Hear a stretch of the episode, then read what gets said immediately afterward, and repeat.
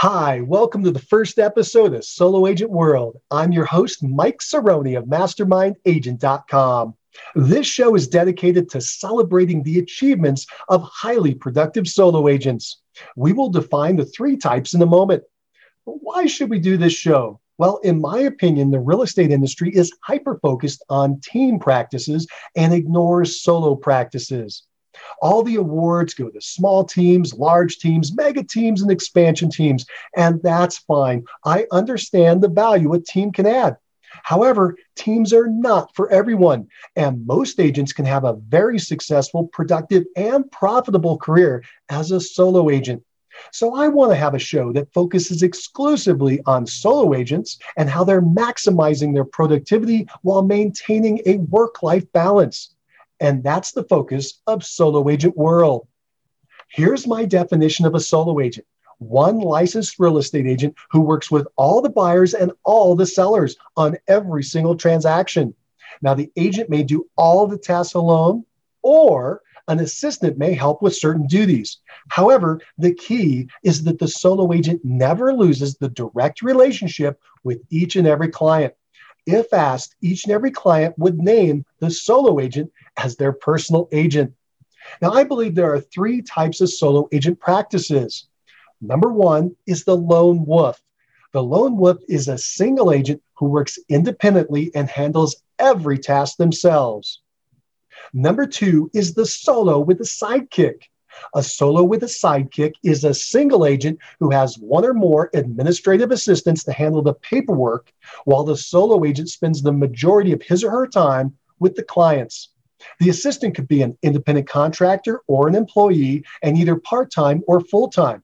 For example, an assistant could be uh, an IC transaction coordinator who is paid a fee to help monitor the contract to close duties. Or the assistant could be an employee paid a salary or hourly to handle all the administrative duties, such as placing signs, taking pictures, and posting a new listing into the MLS and on social media.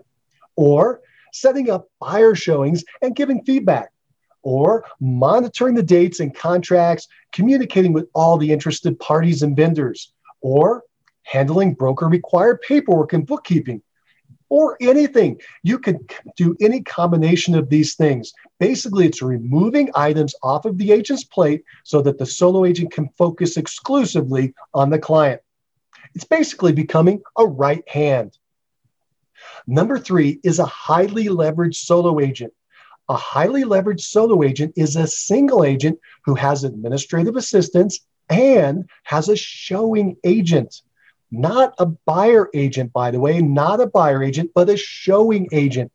In the showing agent model, the solo agent maintains all aspects of the buyer client relationship, including property selection and contract negotiation. However, when the buyer wants to see homes for sale, the solo agent hands the buyer off to a dedicated showing agent who drives the buyers to properties, opens the doors, tours the homes, and reports the results back to the solo agent. That's it, nothing else. The showing agent is paid a small fee for chauffeuring the buyer. And when the buyer finds their dream home, the solo agent steps back in, negotiates the offer, and walks the buyer to the closing. This allows the solo agent to retain the current relationship with the client, plus all future repeat and referral business.